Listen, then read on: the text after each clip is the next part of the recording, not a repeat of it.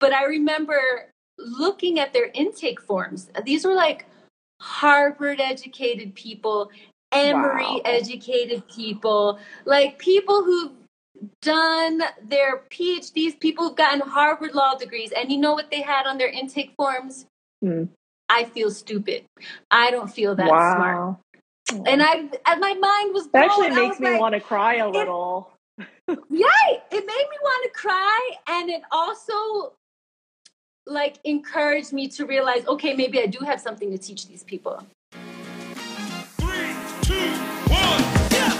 Welcome to the Performance RX podcast, where the conversations are about health, nutrition, and mindset for anyone who considers themselves an athlete. From the most elite competitors to those who are simply seeking to improve their athletic performance, we hope the knowledge shared on this show will empower you to reach your physical potential. Thank you so much for tuning in. Now for today's episode. Hey everyone, welcome to today's show. I'm your host, Bridget Maroney, and today my guest is my good friend and very fun friend, Lineliz Vassallo. Lineliz is a speaker, writer, and mindfulness teacher focused on mindset development to elevate your impact. Her work is focused on creating and sustaining consistent habits, taming your inner critic, and melting creative blocks. She's a certified teacher of mindfulness based stress reduction through the Center of Mindfulness at the University of California, San Diego School of Medicine. She served as a mind, body, and mindfulness programs coordinator at Georgia State University for about four and a half years, where her main focus was improving mental health and wellness throughout the campus. Today, her purpose has evolved, and she's developing systems for entrepreneurs and creatives to get out of their own way, to free themselves from all the ways in which they're holding themselves back from joy, peace, self expression, and vitality. Hey, just a little heads up here this podcast was actually originally an Instagram live. So I've gone ahead and edited it down quite a bit. Um, but if you hear anything kind of strange, if we're talking to someone or uh, making comments to other people that aren't involved in the conversation. We're not talking to the voices in our head. We're just responding uh, to the people who were in the chat and engaging with the IG Live. Either way, this was a really awesome conversation. And so it was just too good to let it be on Instagram by itself. And so I made it into a podcast. I hope you enjoy. So, what last week was an impromptu IG Live talking about inner critic, and then today is a continuation, not so impromptu, just you know, continuation of that discussion. And yes. and you were talking about uh what is it, mindfulness, self compassion. Oh yeah, mindful self compassion. Yes. I don't know if that was that the podcast you're on. No, I was on a, a podcast with um this uh the coolest two dudes on the planet. They started this um, company called Calm Scholar, and they they're just so inspiring. Like they're they're like 28 and they're like devoting their lives to making this website that connects meditation teachers um, to students as like coaches and um, oh that's cool yeah, and they just started their podcast this week. And oh my God, it was so good. Like I felt like we could keep talking for hours and hours. Like they just have Apparently you did. yeah, I know.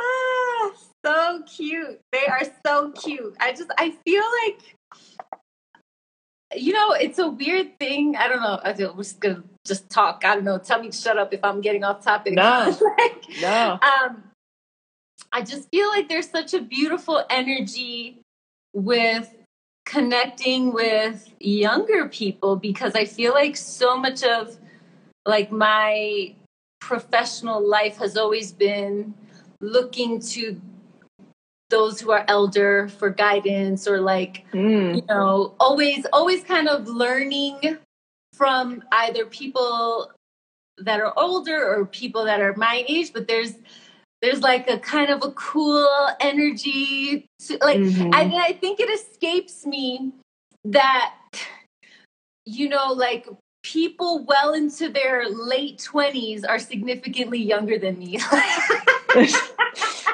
you know what I mean? Uh, and then, don't, and don't then there's so much to learn from them. Yeah. Well, Um, you know, well, I mean, they have like that that fresh perspective, right? Like Yeah. wisdom doesn't always have to come from experience. Although I guess that maybe is the definition of wisdom, but we'll say we'll say we'll say insight, perhaps. right. Yeah. so awesome. Well, yeah, let's um I mean whatever you want to to chat about, you know, if you want to continue. I guess the, the two kind of blend together as far as the inner critic and then I guess I'm assuming the antidote to that is is mindful self-compassion because obviously, you know, any source the the opposite of criticism is that compassion, Yeah. that compassionate yeah. side.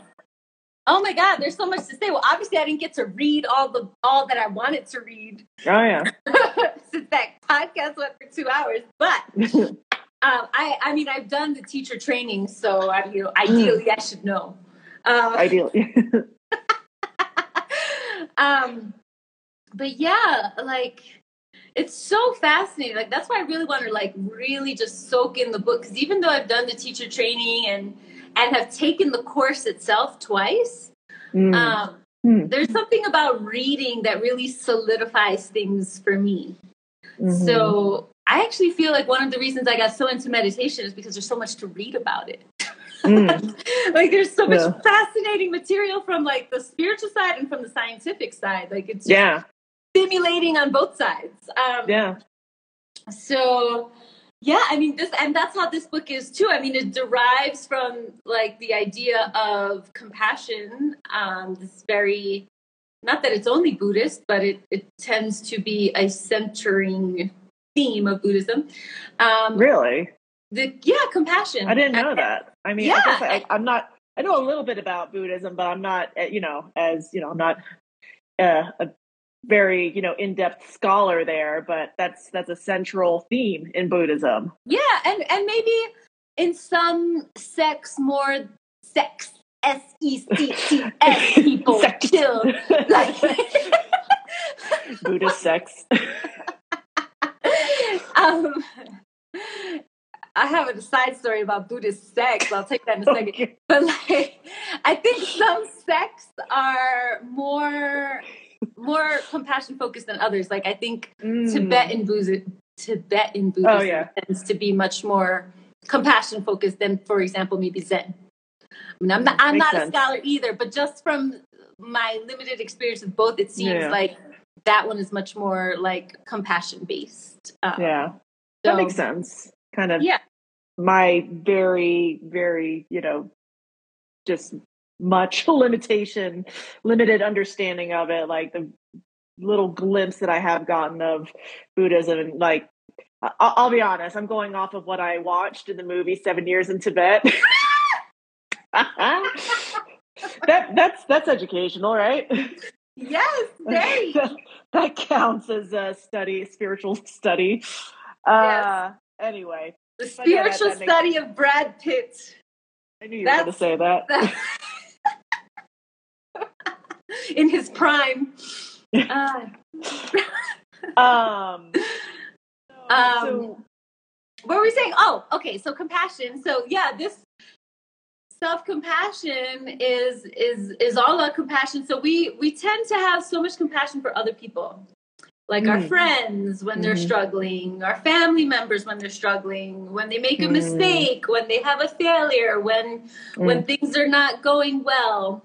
Mhm. we tend to have so much compassion for our loved ones, our friends, when we're going through the same thing, where where is that compassionate person? Like we we don't tend to Yeah. turn that around on ourselves. Yeah. And to be that comforting, supportive, soothing, encouraging friend and presence to ourselves Mhm. when we've made a mistake, when we're suffering, when we Mhm. have are going through something difficult. Um, so that's a really central premise of mindful self-compassion is that you are it doesn't necessarily have to be mindful self-compassion like that's a specific program but like self-compassion in general is is being able to turn that compassion that you innately have for other people toward yourself Mhm. and to be able to treat yourself the way that you would treat a dear friend Mm-hmm. in especially in moments of suffering. Um, No. so yeah, it's it's huge, and it's huge because so the inner critic is like I I think, and I think so many people don't even realize how loud it is because I think Mm. In many ways meditation helps you to realize how bullying and bitchy this voice can really be. Like, Right. um, so I heard it said once because so there's a self compassion and there there's mindful self compassion and there's mindfulness based stress reduction. They're two really Mhm. big programs in like the secular mindfulness training in like Hmm. hospitals and organizations and things.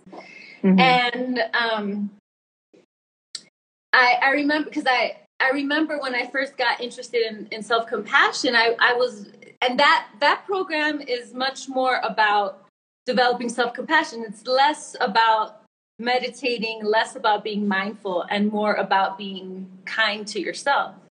And so I remember wondering, like, you know, between the MBSR program and the Mindful Self Compassion MSC program, like, which, like, who, I remember asking some, like, a leader in those programs, like, who had experience in leadership in both of them, like, what would you recommend for, you know, certain people and, and, what would you recommend first? Would you recommend Hmm. med- like deep going deep into meditation first and mindfulness, or would you go recommend going more into self compassion first? Mm. And they said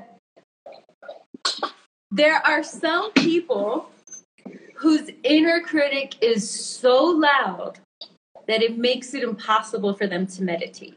Mm.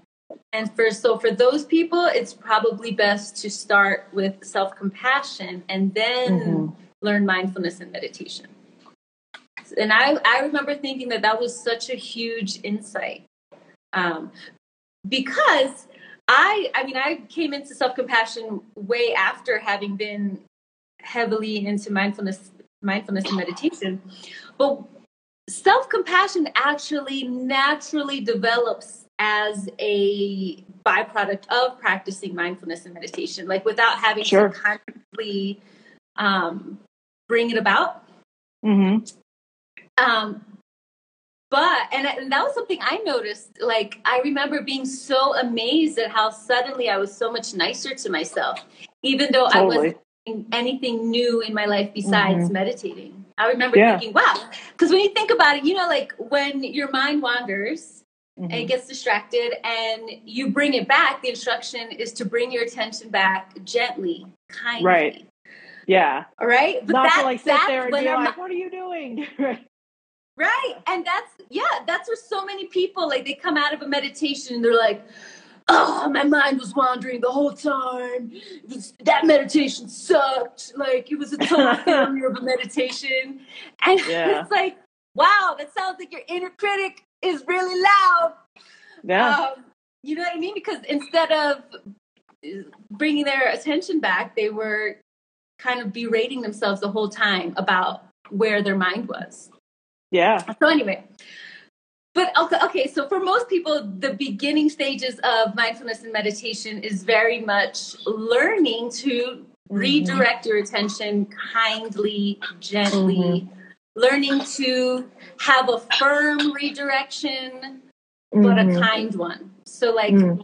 the way you would train a puppy, you want to be firm Mhm. but kind. Right? In- you're dis- you're disciplining them, but in a in a gentle and kind way. Mm. Um, so that's so anyway that that constantly bringing your attention back in a kind way really helps you to develop a compassionate um, kind attitude towards yourself because when your mind Mhm. wanders you're like oh just come back same like if you mis- make a mistake in life oh okay well just get back on track or you Yeah. fell off your diet plan or your exercise plan oh okay well just come on back no big deal Exactly. moving on like it's okay you know and so i think so self-compassion happens naturally just as a byproduct of a meditation practice but Yeah. for people whose self-critic is like monstrous and they just Mhm. can't sit in a meditation because it's it, it turns into like just massively uncomfortable experience where their inner critic is just like throwing trash the whole time that's when it's better to focus on self-compassion first Mhm. and and developing a kinder attitude an understanding attitude toward yourself a compassionate um, engagement with your with yourself and your mind your body your your everything yeah. um, so i don't remember what the question was I don't either, but I mean, that was, I think, I don't think there was really a question. I think it was just kind of talking about mindfulness or mindful self compassion versus mind. And we kind of, and you started to explain kind of the, the two are, are almost, they're, they're different. I, you know, there's the, the, the mindfulness based stress reduction course. And then there's also the mindfulness based um, self compassion. Um, Mhm. but so, so before I ask the next, you know, before I, I ask, I, just a couple of things. I mean, yeah, I wholeheartedly agree. I, you know, I think, and and I see what you're saying. Like the two are almost, unless you have what I, from what I'm understanding, what you're trying to say is like, unless you have a very harsh, loud inner critic, if you're if you start off with mindfulness, it's you're going to inherently become more self-compassionate because of how mindfulness and meditation operate right? That like you said the, the gentle redirecting but also something that came up for me that i thought of is what i learned is it, it, you know through meditation is is letting go of the expectation right? There's no right or wrong way um, to do it.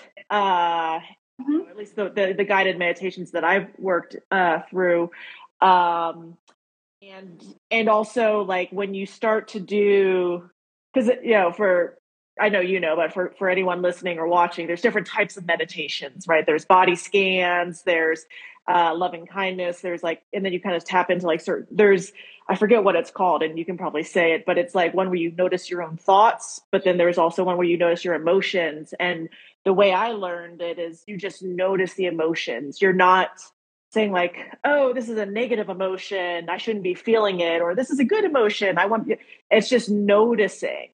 Um Mhm. and so anyway so so going back to the self-compassion just letting go of the expectation of i'm doing it right or i'm doing it wrong i think aids in that because for people you know speaking from my own experience having that inner critic that's where it comes from is you're not doing this the right way um, so letting go of of the the expectation during meditation and mindfulness I, I think also adds into that that self-compassion as a byproduct and then also you're just you're just naturally again my in my opinion you're naturally more Mhm. grounded and patient right so you Yeah. so if you're just you know your your threshold of patience is kind of well, i guess it would be greater not lessened but um but sure. yeah um i don't know i don't uh, if that makes sense or yeah no definitely so yeah mindfulness and meditation help me become more self-compassionate but then listen to this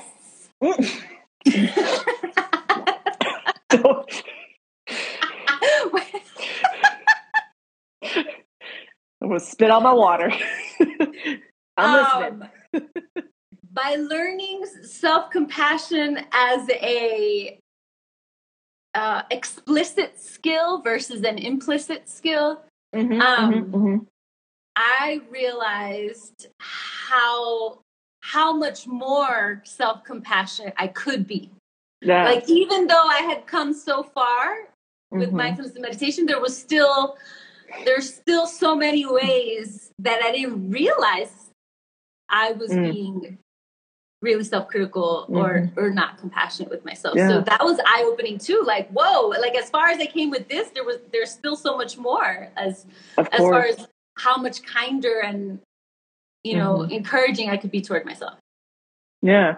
So so how would you so that so that's you know kind of segue into that how would someone whether they want to go a little bit deeper with the self-compassion or if they because I kind of find this and you know I can speak on it later but I feel like that's kind of where I'm at with my meditation and going back to that expectation side. So and I find this a lot also with um you know in in talking to people who are athletes or are training for something serious uh, it always happens after an injury. And so, Mhm. right, so there's because you've reached a certain level of strength or skill or whatever, and you're injured or so you have whatever some sort of setback in your life, and all of a sudden you're back in the beginner. And you know, in my experience, and, like I said, in talking to others, um, there is there is a lack of grace and self compassion there. It may not be like, oh, I'm you know I suck, but it's just it's just there's that frustration and disappointment of you know I'm all the way back here, and you know there's there's that there, there is a criticism, I guess you could say, right? It's like I should be Mhm. doing this, and um, I was having this conversation with someone last week where all of a sudden, you know, talking about those expectations, it's like, well, I used to be able to do this and I can't do this at the moment. So why even bother? Why try? And that Mm. becomes self-defeating because then you're, you know, if you are someone who's who's training for something specific, you obviously aren't making progress in training at all. Like there's there, you know, there's other avenues. So um, you know, having you know, again, in my opinion, I think it's, you know, trying to have that self compassion, you know, because we are all human. And, and, and I think when it comes to like injuries and things like that, it's not a matter of if, but when these things happen. Right. and so yeah. someone doesn't want to be just constantly like playing catch up. Um, but, but I guess also, so talking about the meditation expectation too, you know, like I mentioned last week, um, I was on a roll and like having some like I- felt like some pretty good meditation sessions, and then went on a hiatus. And now it's again that expectation of like, oh, well, I used to be able to meditate for like, you know, 30 minutes and get into a really deep state. And now I can barely hold my attention for five minutes.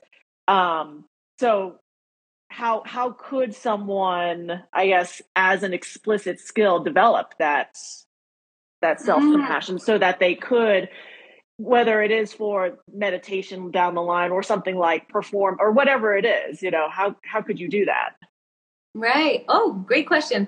Well, I think one of the the central practices in is um, it's called a self compassion break. So what it means. So there are three elements of self compassion. It's mindfulness. So it's one having the mindfulness to recognize you're suffering when you're suffering. So, like having the mindfulness to realize, let's say if I have an injury that you know this sucks this i'm i am feeling frustrated i'm feeling angry i'm feeling sad i'm feeling Yeah. disappointed disillusioned you know being able to Mhm. first be aware of all of the emotions Mhm. and thoughts that are present Wow. and then so the mindfulness piece and then the second piece is um common humanity like Mm. What happens when we get disappointed and we get upset is we tend to feel very isolated we tend to feel Mm. like we're the only one that has this shitty experience like yeah Yeah. um and so it's so common humanity is like recognizing that there are Mhm. so many other people in the world right now going through the same Mhm. thing Mm. there's also Yeah. many people in the past who've gone through this Mm. thing and there are Mhm. also future people who will be going through this so like yeah like consciously recognizing that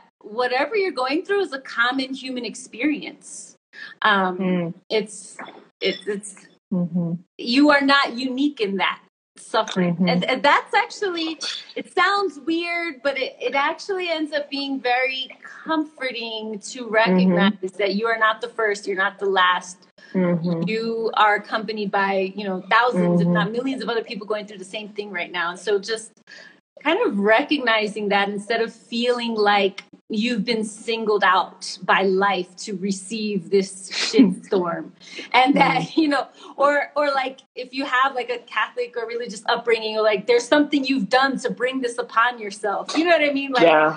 Yeah. you know whatever things people say to themselves when things like that happen um i was raised catholic i know what you're talking about I've, at least in my my my youth had those those thoughts or whatever of the you know vengeful Right. Deity. Like I remember being young and like something bad would happen and I'd be like, "Oh, that's because, you know, I punched my brother last week or something." You know what I mean? Whatever. Totally, yeah. Like this is the universe Yeah. punishing me. Um so so there's mindfulness common humanity and then Mhm. there's self-kindness. So asking yourself the question what do i need right now? Hmm.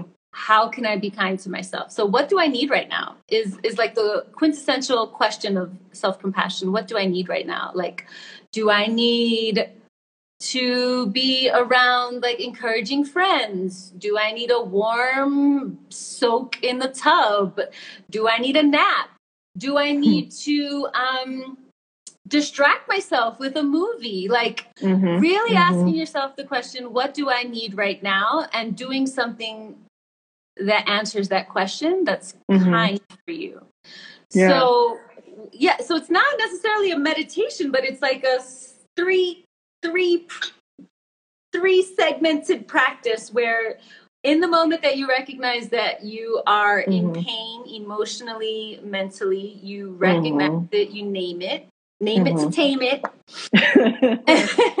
and then you recognize your common humanity Mhm. like how many other athletes have been injured and Yeah. how many have even been injured in crazier situations i mean nothing it's not about Oh. comparing but it's just about recognizing how common this actually is Sure. and then um what do i need right now Yeah. you know how can i be kind to myself Yeah. so yeah that's the the basic a basic practice that Yeah. if you practice it regularly it it becomes uh, a natural way that you start to process things when you notice that you're suffering going through something or Mhm. you hear that inner critic getting ramped up Yeah. Yeah, I remembered, you know, going back to the common humanity is, uh, you know, this is something that I've said in coaching sessions with with other people, other clients in the past is just simply saying like, "Hey, you're not alone." You know, or just simply saying, you know, you know, simply saying, you know, you're not alone or I see you and I see what, you know, I think that those are common phrases that can be used you know by other people. But again the the idea here is to say this you know or identify it yourself. Um so, here's a question um speaking I see, of I see a glimmer in your eye. Like this is about to be a really fascinating question. It, it is. It might it might be a challenge. I might i'm i'm going to put you on your toes a little possibly. Uh-oh. Uh-oh my foot's already Um, asleep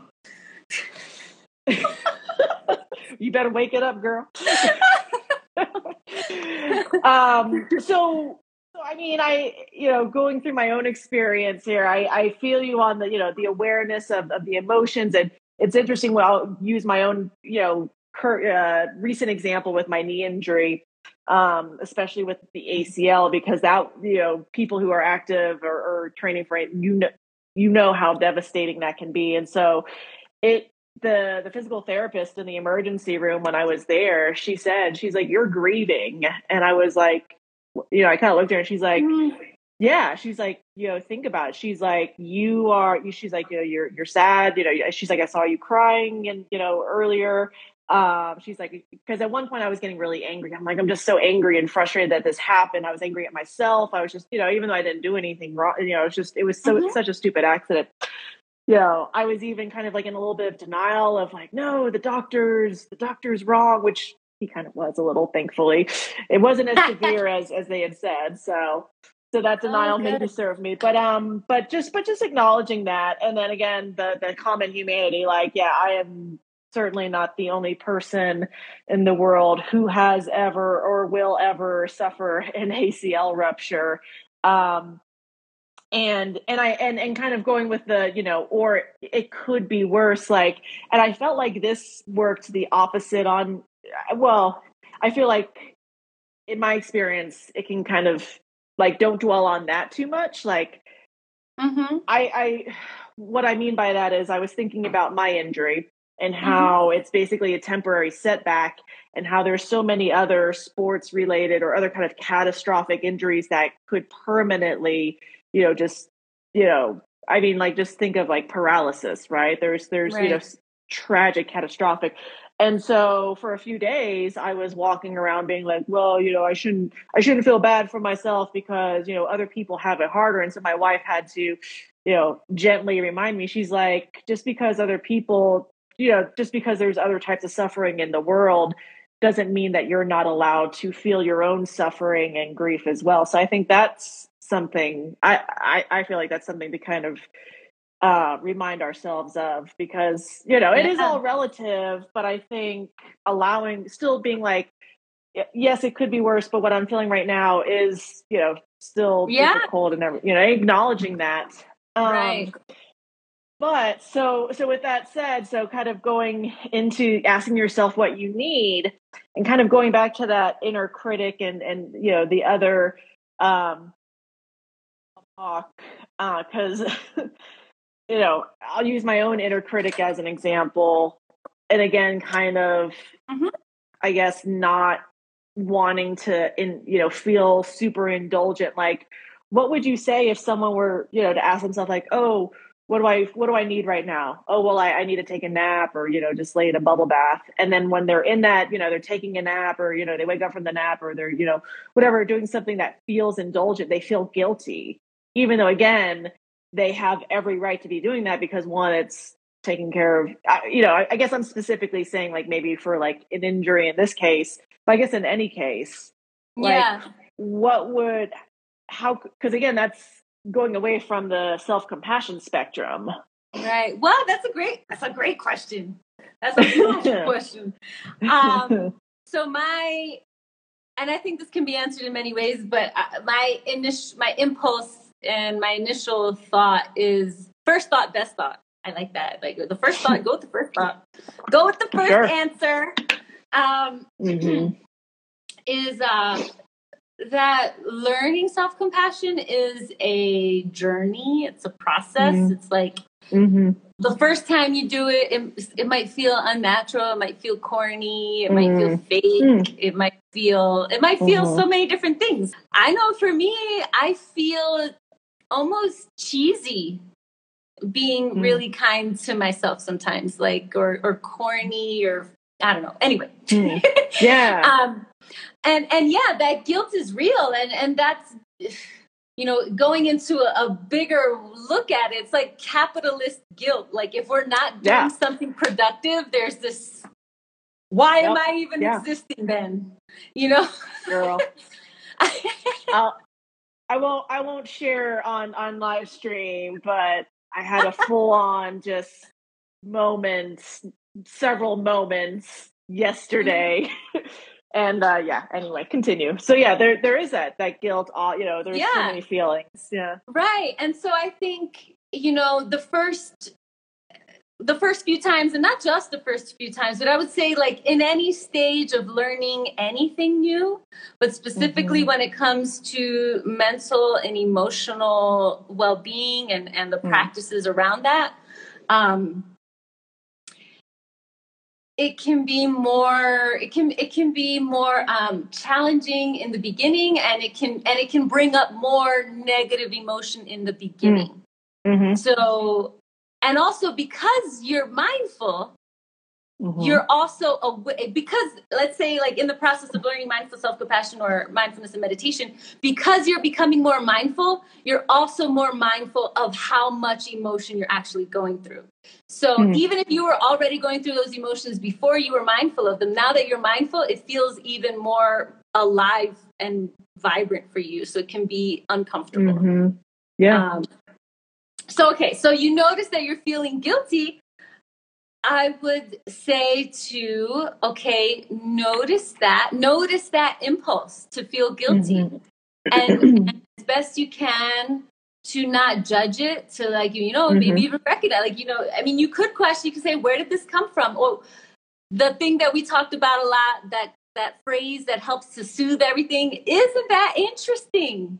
Isn't Yeah. it interesting that I came here on a full vacation and I'm sitting in the sauna or I'm sitting in the spa and I'm feeling guilty. Even though I've worked 360 days this year, I feel guilty on vacation because I could be doing A, B, C, D, E, F, G. Like it's, Yeah. it's, you know, there's so many people I've met Yeah. who are like that, who like on vacation are thinking about all the things that they need to do when they get home or Yeah. you know whatever it is and so they're feeling guilty for for getting too comfortable or relaxing too Mhm. much on the weekend or whatever it is so i would i mean i would just suggest to notice notice the guilt and just kind of name it like you have a little feather like name it acknowledge it okay i see guilt is here and that's interesting and i'm going to Mhm. continue to enjoy this soak like so i think the Mm. important part is to not give the guilt all of your attention to not Yeah. be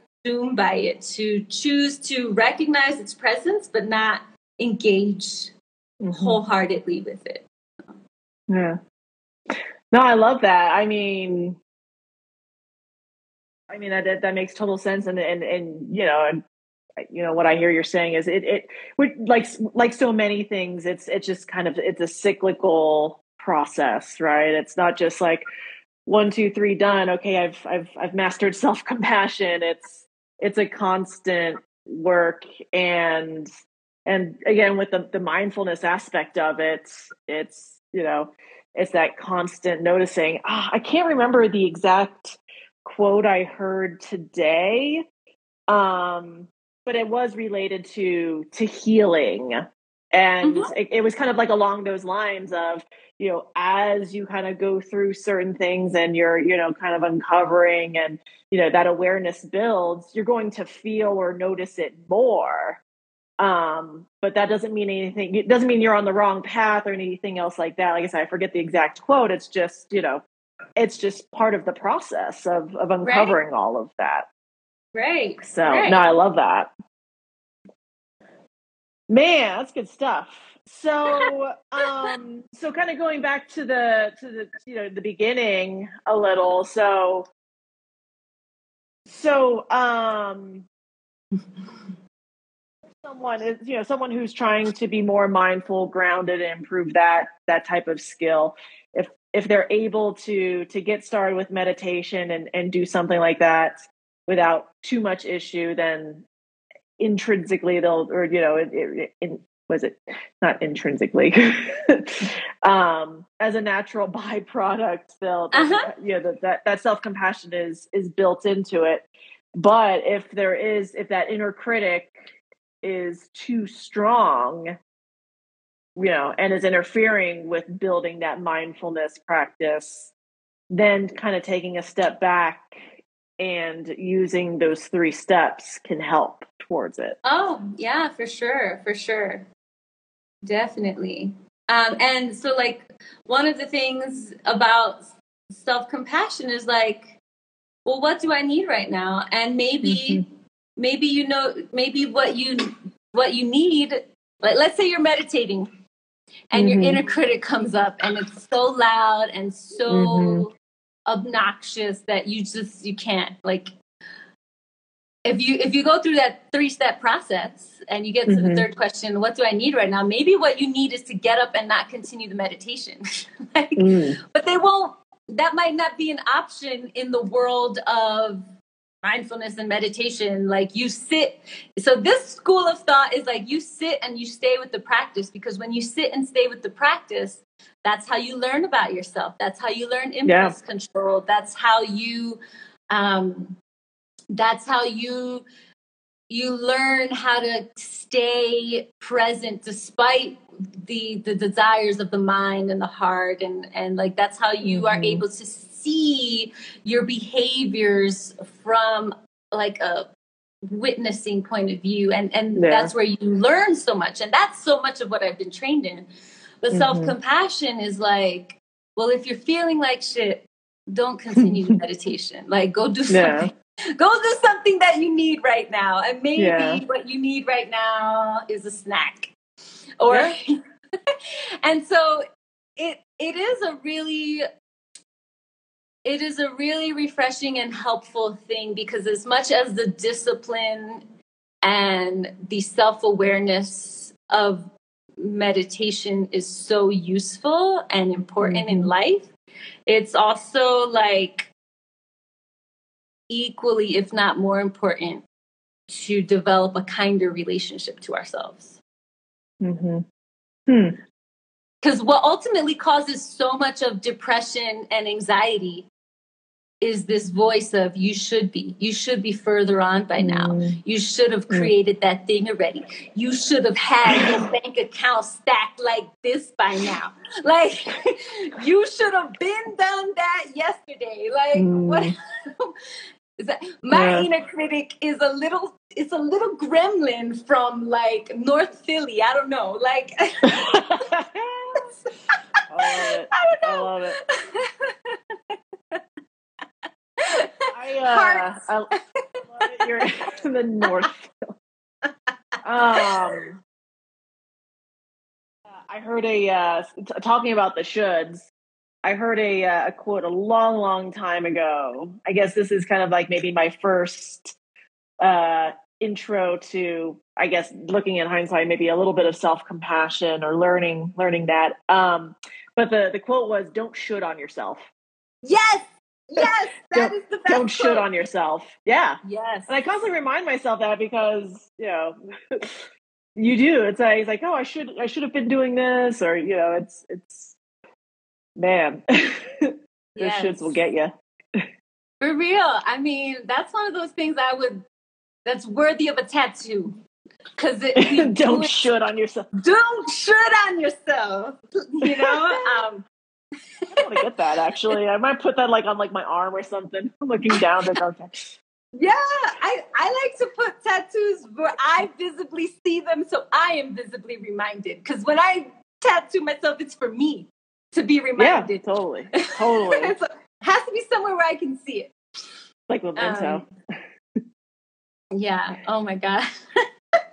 well, and and I guess you know, and, and this is like a whole other conversation. But I feel you know that at least those specific shoulds that you brought up, it's you know that inner critic is maybe a little bit of themselves our environment, but there's that there's that societal that that narrative from society, right?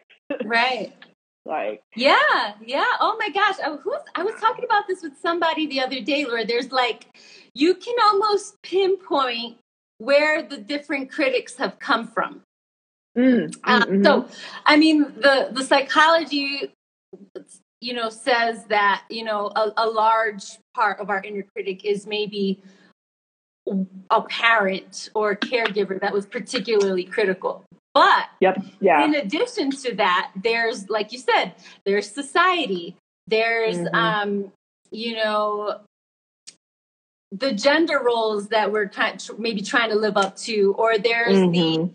Um ethnic or racial roles that we feel like we need to be upholding or like Mm, or yeah, the um what's it called? Uh the kind of like i mean there's just so many. I mean the There's beauty so standards the oh, the- totally, yeah. i mean it, it's never ending That came to me just a second ago.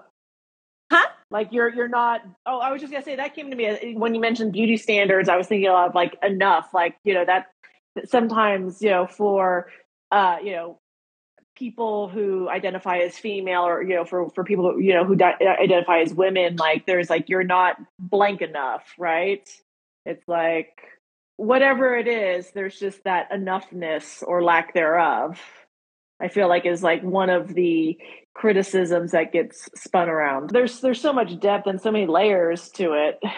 Um i guess in, you know in in closing. In closing i think i would like to normalize the inner critic because i think that so many as part of that common humanity piece i think so many people think that they're the only one who has this inner critic like so many people oh i think yeah I in all of the classes that I've taught, after each meditation, we tend to have like a 15 minute discussion about what that meditation was like for you. What did you Mhm. notice about yourself? What did you notice about your mind, etc. And inevitably what comes up is oh my god i kept getting so mad at myself like i kept getting so distracted and it was so difficult and you know and you know i kept feeling like i can't meditate i kept feeling like i was stupid like how come i can't do this and mm. that it ends up that everyone ends up voicing their inner critic and it's like mind blowing for everyone in the class to recognize that they're not the only one that has yeah. a shit talking voice in their head. And it's like we, walk through life thinking that it's only me that talks to my like it's like I'm the only one that has this constant whatever it's going on for everyone. It's i mean it's very rare. It's very rare. I mean there's studies that have been done but it's almost maybe it's a very small percentage. I want to say like maybe 7% of people that don't have much of an inner critic. Uh, but I was going to say, like they,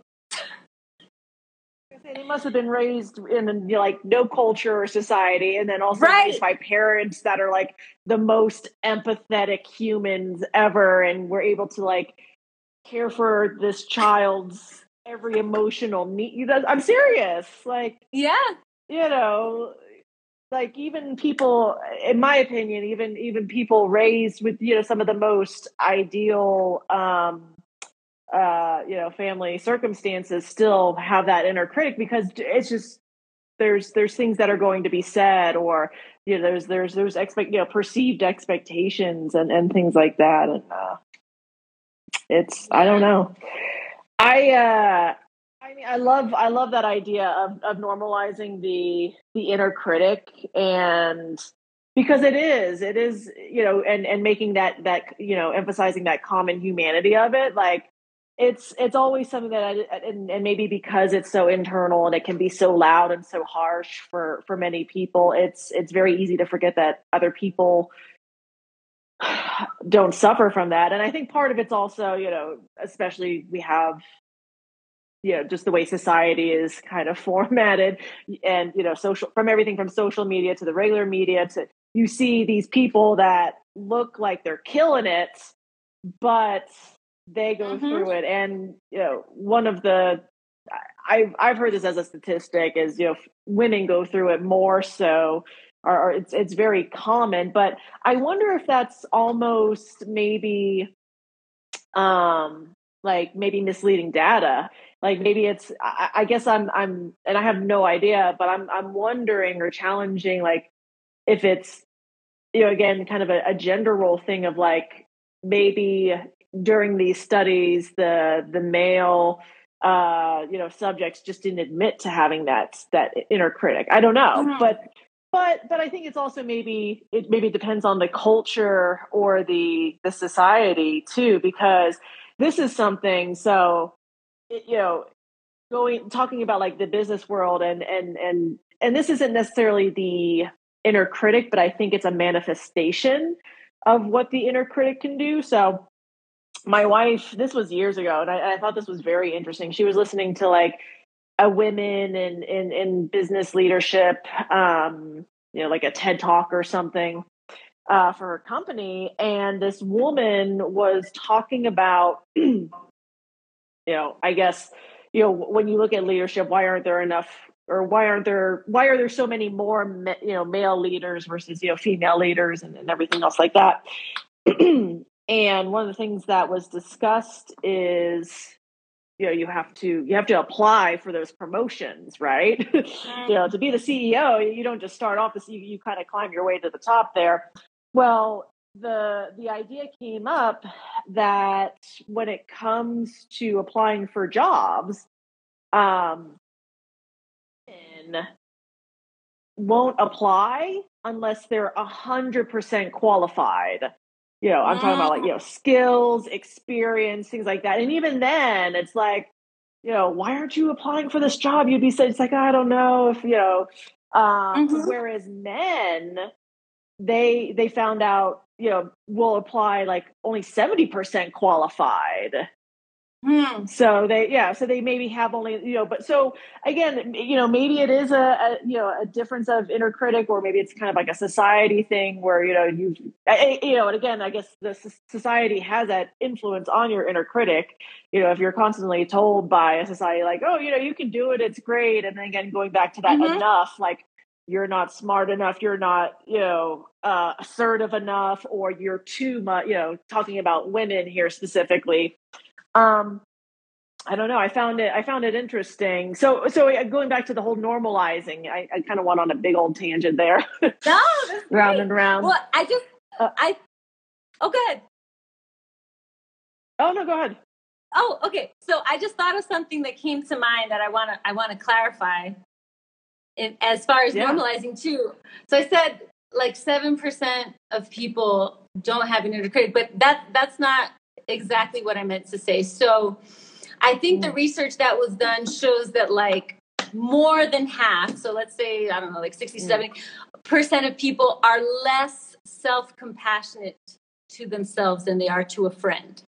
And then there's Okay. so meaning more people are more harsh on themselves than they are to a friend like innately more harsh on themselves not Mm-hmm. self-compassionate so the majority of people are not self-compassionate then there's like a i don't know like a 20% that are um i forget what it is but basically that 7% are people who are who are more compassionate to themselves than they are to anyone else Hmm. so that that's the rare piece so you know they could they could potentially still have an inner critic but they Mhm. but maybe you know it's, it may, it may not be as harsh yeah. it may it may not be as vile and and they tend to be kinder to themselves and others. But that that is the rarest and the least amount of people are in that category like you said. Mhm. and that brings me as far as normalizing. So there was this there's this conference that is constantly quoted in the mindfulness community that a student of mine to- like he totally uh debunked the power Oh. of it like because it, the, the mindfulness community loves to tell this story over and over again and my student debunked everything and i was like Ooh. damn let's we need to put this on blast so he i love a good debunking So what- let's go yeah, so this is what they said. So apparently, like in the 1970s, there was this like this big international psychological conference with like therapists, psychologists from all over the world, and the Dalai Lama. And all of these therapists and psychologists were talking about the inner critic. And the Dalai Lama was like massively confused. He was like, What? You have this voice that that talks shit to you all day and makes you feel like crap and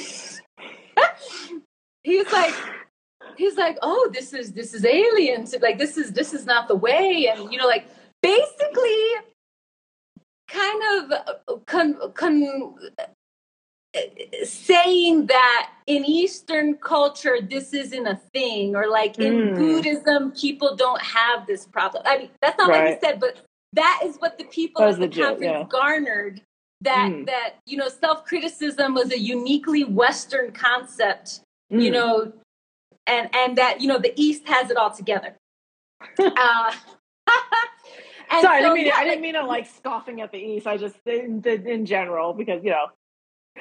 Right yeah so like but so many people bought it. Even i when i first heard the story i bought into it because i i was like well yeah i mean because we think like it sounds it makes i mean sense. Yeah. it makes sense like because apparently he was so visibly shocked. Mm. um and and it was like oh okay so the inner critic is is a western phenomenon. You know we've had you know all kinds of crazy reasons to have an inner critic okay. Yeah. So, makes sense. I remember telling the story to, yeah i remember telling the story to a student from india. Mm. and he like starts shaking his head. He said you realize who you're talking about. And i said what do you mean? He's like you realize that the dalai lama was considered a god from the moment he was born. Mm. like that Yeah, man that's seven percent. Yeah. He's been treated like a god his whole life. Yeah. Why would he have an inner critic? Why would he resonate? Like, why would that resonate with him in any way?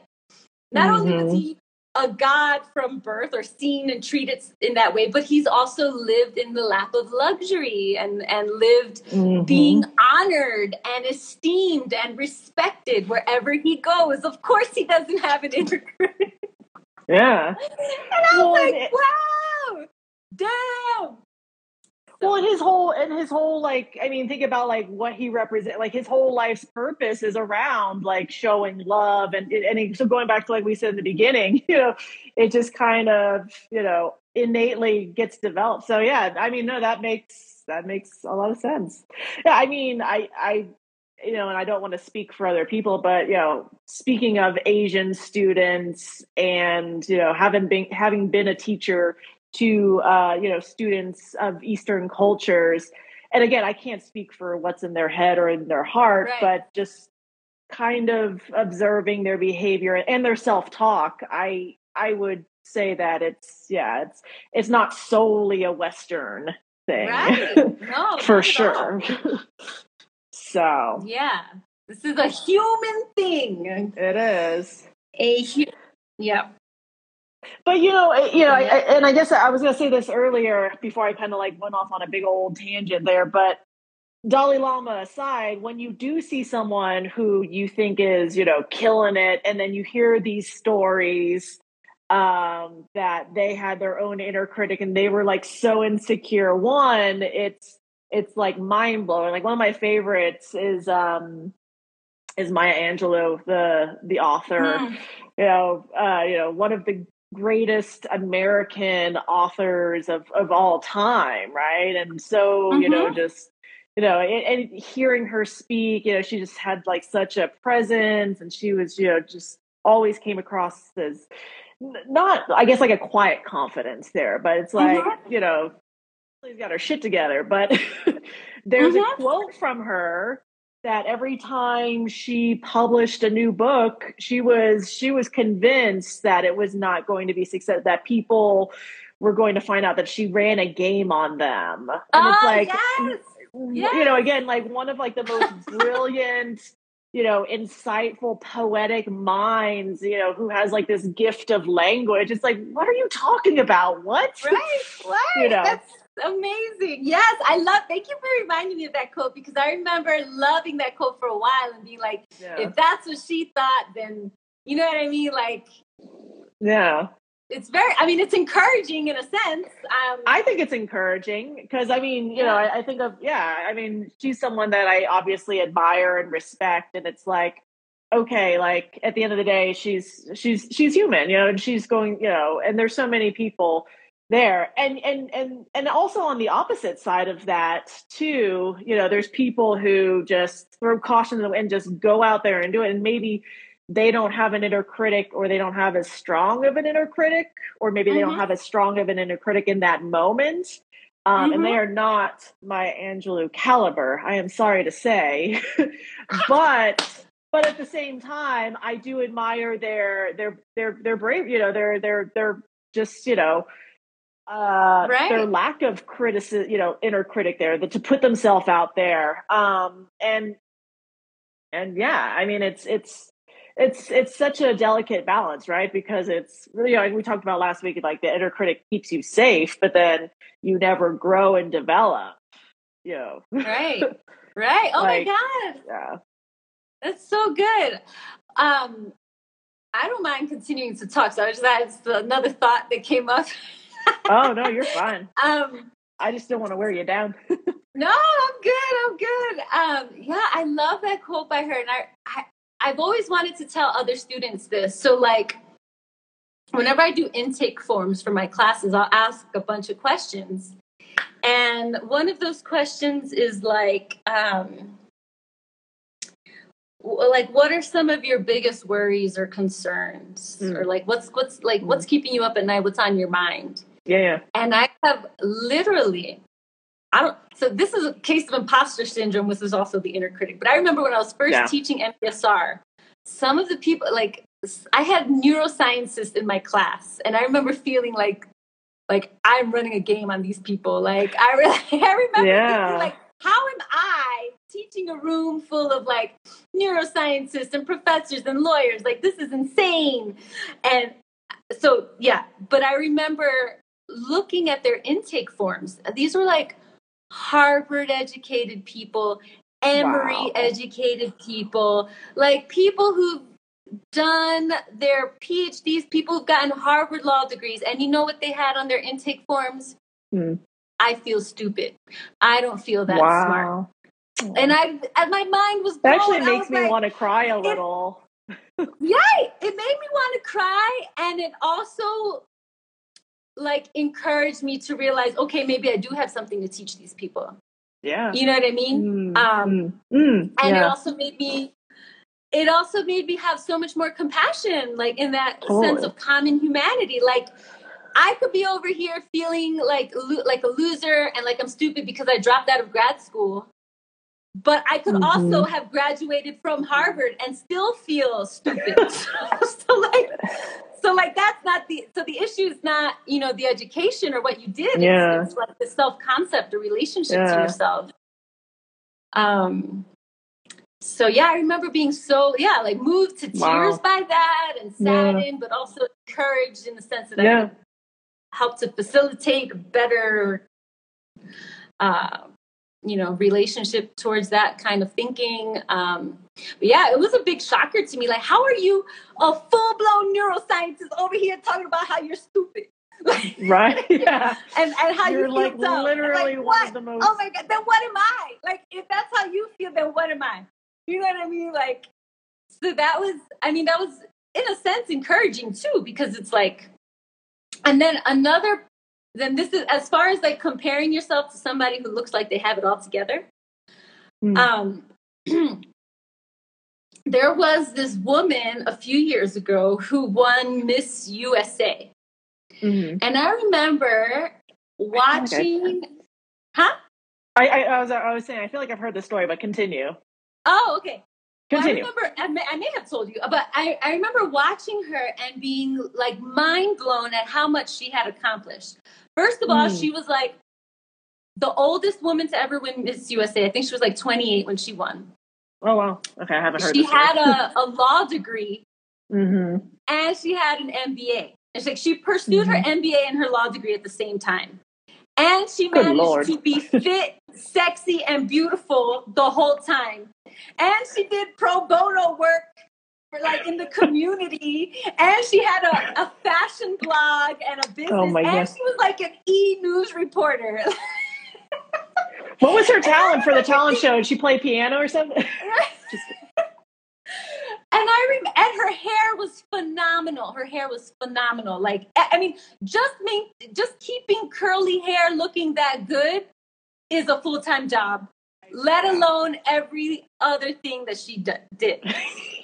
And I, I remember feeling like so shitty. Just like I'm watching a news story about her and like simultaneously being in awe and also like the inner critic immediately turning it on me to make me feel like shit. So I remember like being in awe, like how could like when did she sleep? When did she eat? Like how was Mm. and and you know she had a beautiful relationship with her parents and active in her church Mm. and like six pack. I'm like, who is it? Like what, what in the I really hope this doesn't turn tragic here. No, but it does. Okay. And so, so I mean, Uh. it turned tragic as far as my inner critic will bet. Damn, bitch! All you do is teach meditation, and you still, Mm. you know. I mean, um, this was a few years ago, but still, but that was the thought. Yeah. Like, all you do is calm people down all day, and and somehow you still don't have your shit together in like all of these other areas. You know what I mean? And like you, you, you do so little, yet you still can't get all your ducks in a row and all of this Mm. kind of thing. Like, I mean, that was the inner Mhm. critic. right, right, right. Um, and I remember just whenever I would see a picture of her on the news or in a magazine or whatever, I would just be reminded of like this super duper woman and like how much more potential I have that I'm not accomplishing or how much more Mm. I could be, you know, using my time wisely. Like if she could do all that, then then why why haven't I done more kind of thing. Mhm. So like her face was always a reminder of that. And then this year, I think it was January, Jan- like January 25th or something. There was like this devastating news story in New York about a woman who had jumped off the top of her condo in New York City. Oh and then God. when they investigated the remains, it was her. oh my god. Isn't that horrible? Mm, And I just I think I remember remember thinking- that. Yeah, I remember being so devastated. Like, God. oh my God, she had it all. You were Miss Yeah. USA. You were gorgeous. You were fit. You Mm. were smart. You were brilliant. You were resourceful. You were you like. I mean, Mhm. you yeah, literally like had it all. Yeah, yeah. Ugh. Yeah, and and it was just such a reminder Mhm. of so when they they asked you know they interviewed her family her mother said that she was well even prior to interviewing her family she had written an article for like a, a magazine that talked about how upset she was that she was turning 30 because you know she was no longer Mm. going to be so valuable in the eyes of society oh She- wow. yeah she was going to have less opportunity like hmm just a a clear example of being led to destruction by this inner critic. Yeah. You Um, so yeah, I mean, her mother said that you know in the days leading up to that, she was depressed and she was very self-critical, and and I was just like, holy shit! Like Mm. if someone with all of that is self-critical, you know what I Yeah. mean? Like Yeah. we you know what i mean like it's it's just a kind of like a very poignant reminder of how important it is to take care of your mental health of your emotional health and to not compare yourself because you really have no freaking idea what is going on in other people's minds and in their lives like you can't Yeah. compare yourself to anyone because And You know? practice that self compassion.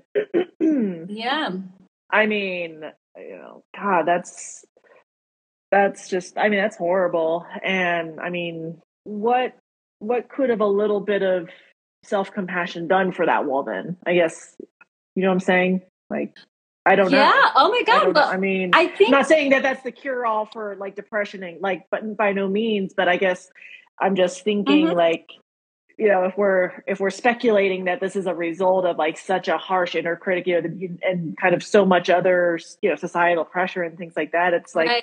it's such a reminder and one thing that that came up for me as well um talking about the harvard you know phds and neuroscientists and, and also this woman and we didn't it's not something that we've mentioned before but it's the idea of destination happiness. Um you know it's like oh you know yes if yeah. you know if i if i can just do this if i can just get my phd i'll i'll be happy or if i just win this i'll be you know and it's you know again i guess like i'm relating that back to the self compassion because and and mindfulness in general because you know Mhm. your life is here right now like you know strive for those goals and and things like that but don't let that don't let your you know every your mental health everything kind of hang on that that one accomplishment or that destination like i said Yeah. Yes, that's huge. And you just reminded me of something else. It's like a lot of people have this thought of I'm going to stress myself out now. I'm going to sacrifice Yeah. my health. I'm going to not sleep for 2 years because Mhm. because it's worth it's worth, you know, the the hard work or whatever is to get to my destination, uh, you know, to get to this happiness. yeah Um, and it's like, what? Like, I think, I feel like it's so important to, like you were saying, to be mindful and healthy and present in your journey to, as you're, Yes. you know, working towards these goals. But Mhm. if you're going to sacrifice your health, your well being, your sleep, everything, because you think Yeah. that when you get there, you're suddenly going to be happy and fulfilled, then yeah it's i mean it, you're it's so it's so counterproductive because yeah you're gonna get you know you're gonna get the goal accomplished but you know what you're gonna also have like i don't know sleep apnea or diabetes or you know you're gonna get there Yeah. with some other shit you're gonna have to deal with there was Yeah. i heard this quote too it's like the the the young focus on their wealth, but then Mhm. once they have it, they have to use it for their health Yep. Yeah. versus focusing on your health so that when is so that you can have true wealth you know like No. i mean it's also Yeah. isn't it also called the hedonic treadmill Yeah. like I think I believe I I don't know for sure, but that makes yeah talking about yeah yeah hedonism versus eudo eudo eudo hedonic. I need to go back and, and uh, review my vocabulary. I mean, well, and and just you know, since we were kind of, um, I'll I'll kind of bring this up. You know, speaking of of tragedies, you know what what happened a couple of days ago in Texas, I think it also just pinpoints that life can can can change in an instant, and it and it can all be done in an instant. And so again, like you know, and and that's a very different situation, you know, with you know different circumstances, but just in in general, it's know making yourself miserable in pursuit of you know this you know external type of you know hedonistic pursuit here that may not that isn't guaranteed to or it may make you happy for a minute or it, it's a it's a very shallow type of um emptiness. Um you're killing your you know your your you're you're you know whatever pushing yourself stressing yourself kind of you know making yourself ill you may not even reach that goal or it may it may not even happen for you because of you know just the way kind of life and tragedies can happen. And so then what Mhm. what was that all for? What was you know right. what was the point of making Right. yourself miserable you know? I, I don't know.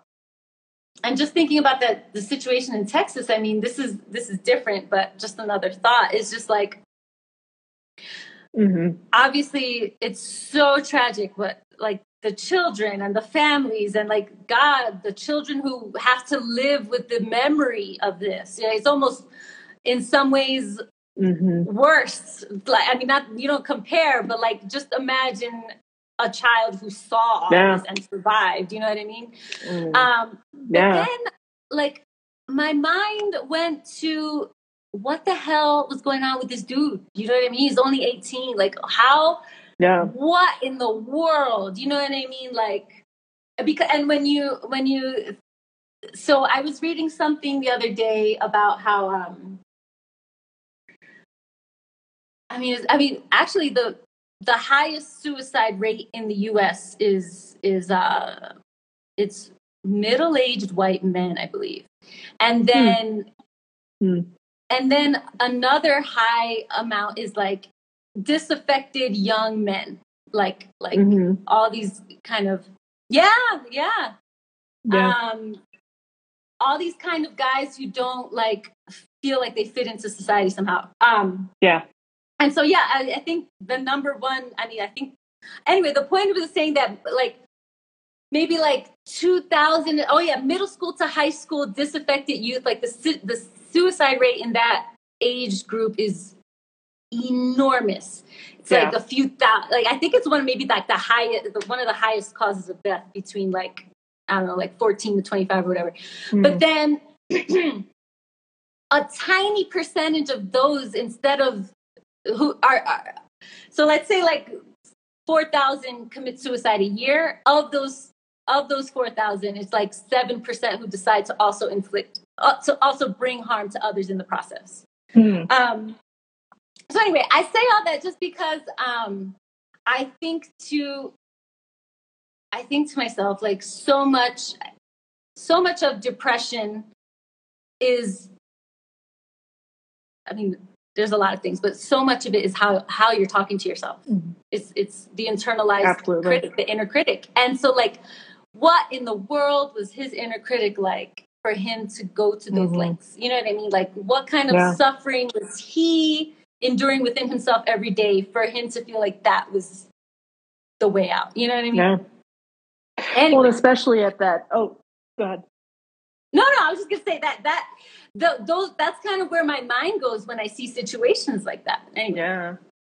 Well, I mean, I was going to say, especially you know, in that age and age range, you you're very much, I guess, in intertwined with that that inner critic, that inner that inner voice. Like that's you you know, I think as people get older and mature and, you know, maybe find a way to kind of grow into a little bit more state, you know, a little bit more of a, a a state of maturity and groundedness like they start to see that voice is not theirs but i think when you're so young and at that age you know that is your identity and you don't see it at you know so i guess my point is it's like i can i can understand why it leads to such terrible endings because if that's the only thing that you like you see it as no escape basically what i'm mm-hmm. trying to say you know? Yeah.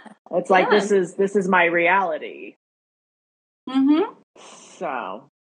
Yeah yeah um so yeah i mean i don't want to i don't want to end there on that heavy I know. note but I know. but I guess I it's, it's helpful to like recognize. I think it's important to realize how important it is to to regulate what's going on in your mind to to be aware so that you can manage it um, mm-hmm. and why why i mean i guess it's why i'm so passionate about emotional intelligence and mindfulness and mm-hmm. mental health and all these things because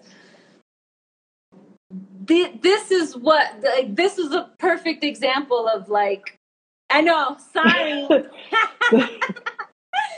it's like well you know what um I could keep going, but like it's it's that's why it's so important to me. That's why I'm so passionate about yeah. this. Is because no, absolutely because that's the alternative. You know, like that's that's what can happen if nothing is done. Like, and I say that from the heart yeah. because I I am not. Uh, I have. I am not uh, someone who has not experienced self-destructive thinking. I'm not mm-hmm. someone who's yeah. never felt completely isolated. I'm not someone who's mm-hmm. felt like, you know, no one in the world gets me. I'm not someone who's ever felt that, um, you know, like I, I, so in some way I feel like I know what it's like to be in those depths of despair. And that's why yes. I think it's so important to have these tools so that it's like you're preventing yeah. that kind of thing within yourself and also within your communities and your families yeah. because you're you're nurturing the good you're nurturing the good thoughts and the healthy emotions and and when you nurture that for yourself you're able to more effectively spread it with your clients with your patients yeah. with your community your family no i i mean yeah, we've gone, we've talked a lot today, so maybe this will be for another day. But that is kind of the whole purpose or the whole basis of uh, what the HeartMath uh, Institute uh, preaches. There is that you know using. Um, thank you. Yeah, it's been a good yeah. conversation, Lineliz. but um, but yeah, that is kind of one of the the principles of of their their methodologies there. So we'll we'll talk more we can talk more about uh, HeartMath another time. But yeah, it's I mean it's you have that that self compassion. It allows you to be more compassionate for towards other people. Um, you know, in your personal life, and then as a as a as a whole society on a on a society level, societal level. Yeah, yeah. So, all right. Well, I think that was a that was a more that was I think that was a good ending, less Debbie Downer, more you know, since uh, not that you were insincere before, but that was a very heartfelt call to action. Um, all right, well, I will. I'll, I'll catch you. I'll catch you on the flip side. Bye, everybody. Mwah, mwah. Three, two, one.